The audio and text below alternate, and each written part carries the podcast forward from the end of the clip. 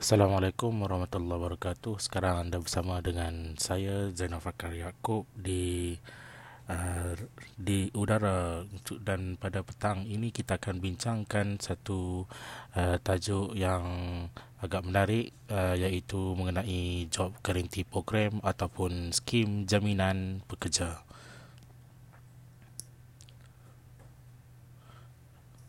Baiklah, um, untuk kita pergi sebelum kita pergi dengan lebih uh, lanjut lagi, eloklah kita bincang terlebih dahulu mengenai uh, sebenarnya apakah uh, sejarah di belakang uh, program uh, job guarantee uh, scheme yang sepatutnya uh, telah dilaksanakan di Malaysia ini untuk menangani uh, apa yang kita panggil uh, sebagai pengangguran.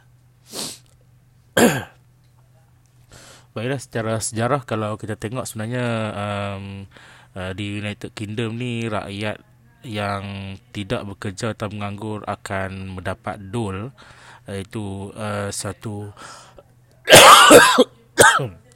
peruntukan yang diberikan kepada golongan penganggur di mana kerajaan uh, yang memberikan peruntukan tersebut uh, jadi uh, pada era pentadbiran Perdana Menteri United Kingdom Herbert Henry Esquith dari Parti Liberal yang mulakan uh, skim faedah kepada penganggur ini pada tahun 1911.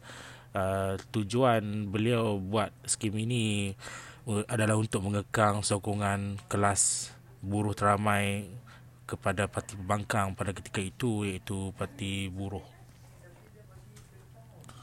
Baiklah, uh, orang yang tidak bekerja boleh pergi daftar kepada Jabatan Buruh dengan memenuhi syarat-syarat yang digariskan layak untuk dapat sejumlah duit belanja setiap bulan. Artinya dole ini adalah hampir sama seperti automatic stabilizer.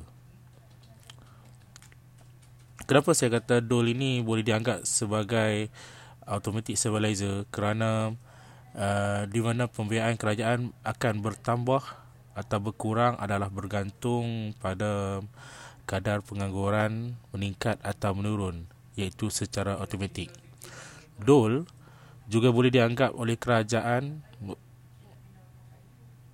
adalah sebagai satu cara untuk merangsang ekonomi yang tengah meleset di mana kerajaan melihat bahawa kalau golongan pengangguran tak ada duit atas sebab tak bekerja jadi mereka boleh membelanja masih mereka tidak tak boleh berbelanja dalam ekonomi. Ini sekaligus mengakibatkan kitaran ekonomi juga tak sihat. Jadi dul ini boleh dianggap sebagai cara kerajaan pusat mensubsidi golongan kapitalis yang sedang menghadapi masalah lambakan produktiviti yang dianggap berpunca oleh uh, kuasa membeli rakyat teramai. Termasuklah golongan penganggur yang tengah lemah